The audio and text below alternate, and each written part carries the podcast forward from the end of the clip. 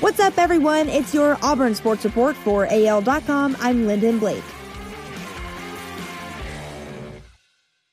Auburn's depth chart came out Tuesday. Here are some surprise starters. Two players really stood out as surprises on the top line at their respective positions. Redshirt freshman defensive tackle Colby Wooden and redshirt freshman cornerback Jaylin Simpson.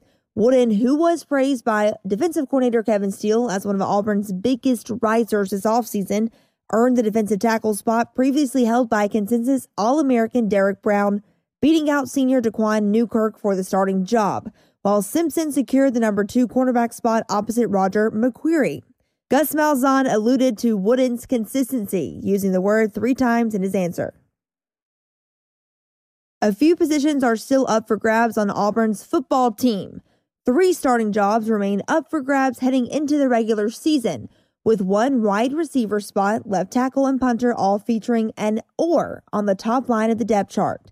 Junior Anthony Schwartz and redshirt senior Eli Stove were listed as co starters at receiver, with Seth Williams and Shedrick Jackson at the other two starting receiver spots, while Austin Troxell and Alec Jackson share the top line at left tackle, and Aiden Marshall and Oscar Chapman are still competing at punter.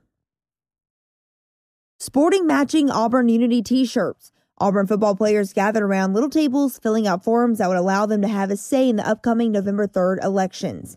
The tables were set up in Auburn's practice facility after the Sunday morning team meeting to give the players the opportunity to register to vote, even if they're from out of state. Little signs designated at the different states and Virginia, Michigan, and Tennessee all gained new voters that day. That was real important, Coach Gus Malzahn said.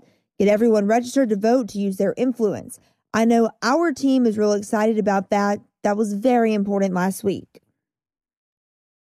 It's been a long and interesting journey toward the 2020 football season, Coach Gus Malzahn said, but with four days to go, the team had zero positive COVID 19 cases in its latest round of testing.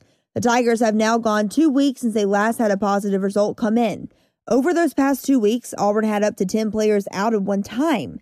At the start of game week, it had six players out, but all of them returned to practice Tuesday. That's your Auburn Sports Report for AL.com. I'm Lyndon Blake.